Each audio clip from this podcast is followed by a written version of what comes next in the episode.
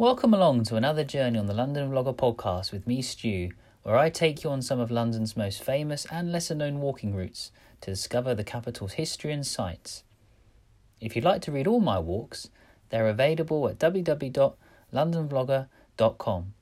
And don't forget to subscribe to this podcast on Apple Podcasts, Spotify, YouTube, Google Podcasts, or SoundCloud. Today's walk begins at St Paul's Cathedral and takes me through the financial district of Bank as I explore Mansion House, the Royal Exchange, and the Bank of England before finishing near Moorgate in Finsbury Circus. My journey begins at St Paul's Cathedral, which has had a dedication to Paul the Apostle on its site since AD 604. The cathedral we see today is at least the fourth to have stood on this site. It was created by one of Britain's most famous architects, Sir Christopher Wren, between 1675 and 1710, with its predecessor having been destroyed in the Great Fire of London in 1666. The cathedral stands at 365 feet high, which made it the tallest building in London from 1710 all the way through to 1963, which is remarkably small when you consider the Shard is the tallest building, now at over 1,000 feet. After Liverpool Cathedral, St Paul's is the second largest church building in the UK and has one of the most distinctive domes in the world. The area surrounding St Paul's is also steeped in history, with the Paternoster Square sitting opposite the cathedral. It can trace its origins back to medieval Paternoster Row, where St Paul's clergy would hold rosary beads and recite the Paternoster or Lord's Prayer, which Paternoster translates as Our Father, whilst walking through the area. The square is 70,000 metres squared of office space, retail outlets, and cafes. Standing at the entrance of the square is the Temple Bar Arch, which was constructed also by Sir Christopher Wren, this time between 1669 and 1672. Its name derives from the gateway's original position near the Temple Law Courts and displays its four original states Charles I, Charles II, James I, and Queen Anne of Denmark, and was carved by John Bushnell. It was one of the eight original city gateways, the others being Aldgate, Aldersgate, Bishopgate, Cripplegate, Ludgate, Moorgate, and Newgate. The Temple Bar Gate is actually the only one of these gates that has survived, with the others being demolished by the end of the 18th century. However, by 1878 it had become too expensive to maintain and caused traffic congestion.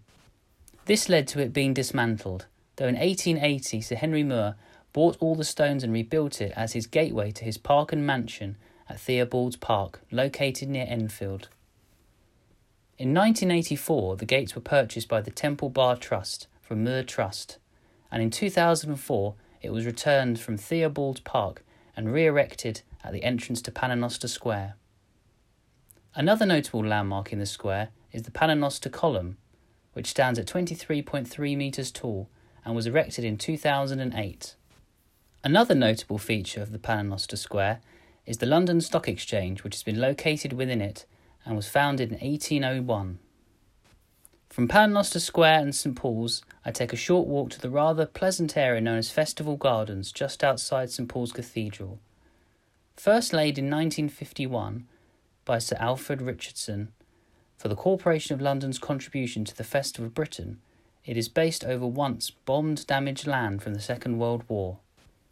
The gardens include a wall fountain which was a gift from the Worshipful Company of Gardeners. Also, erected in 1973, the sculpture in the garden is that of The Young Lovers by George Eldridge.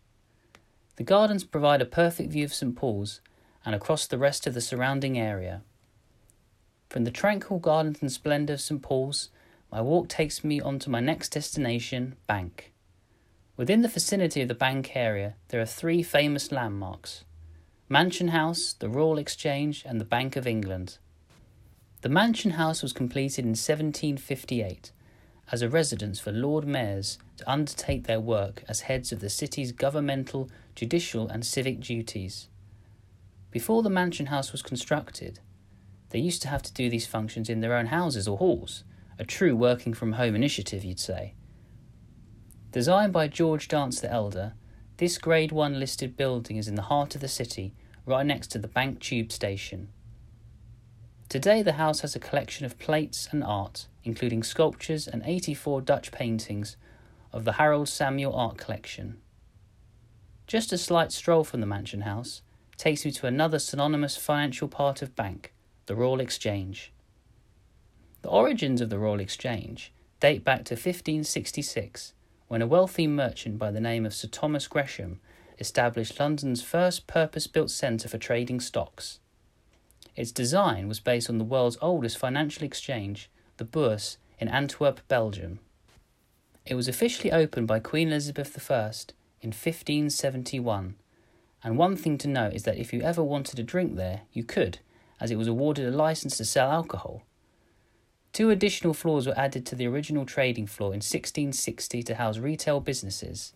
However, in 1666, the Great Fire of London destroyed it, and it took three years for it to be reopened. The 1669 site was designed by city surveyor Edward Jerman. Amazingly, and by a shocking coincidence, the new Royal Exchange was destroyed by a fire too in 1838, which was most likely caused by the overheated stove in Lloyd's Coffee House on the nearby Lombard Street. It was certainly third time lucky in 1844 when the current Royal Exchange was built and designed by Sir William Tite. Traders moved out of the building after the Second World War, which left it disused for several decades. The London International Financial Futures Exchange moved into the building in 1982, which meant trading returned there. By 2001, architect Orchard Fitzroy Robinson remodelled it and turned it into a luxury shopping and dining destination. Today, the Royal Exchange is one of London's leading landmarks, which has kept its retail theme with boutique shops and dining offerings. To the side of the Royal Exchange sits the Bank of England, which was founded in 1694 and was initially to act as the government's banker and debt manager. It's the central bank of the UK, with its monetary policy committee responsible for setting the economy's base rate and interest rates. Back in 1688, there were calls for a national or public bank to mobilise the nation's resources, given that businesses were flourishing, though money and credit systems were weak. Scottish entrepreneur William Paterson invited the public to invest in a new project, and in just a few weeks, £1.2 million was invested to form the initial capital stock of the Bank of England. This was lent to the government in return for a royal charter which was sealed on the 27th of July 1694, and the bank became the government's banker and debt manager. During the 1920s and 1930s, the bank was redesigned by Sir Herbert Baker while surviving several bombs during the Blitz. In 1946, it was nationalised and subsequently came under the ownership of the government, rather than private stockholders. Full responsibility for monetary policy was transferred to the Bank of England in 1997. Today, as well as being the UK's central bank to maintain monetary and financial stability, a free museum of its history is inside too. After taking in all that financial jargon, it's time to get some peaceful rest, and my final location on today's walk can provide just that as I head to Finsbury Circus in Moorgate. The gardens were created in 1815 by William Montague and George Dance the Younger on the site that was originally part of the Finsbury Manor. A campaign led by Alphus Morton to make the park public succeeded in the early 20th century, having been a private space for the surrounding buildings. The bandstand in the gardens has been there since 1955 and is a wonderful addition to the tranquil setting. So, my journey today has seen how the Great Fire of London played its part in the reconstruction of some of the capital's most iconic buildings, and how London's banking district plays its part in both the city and the UK's history.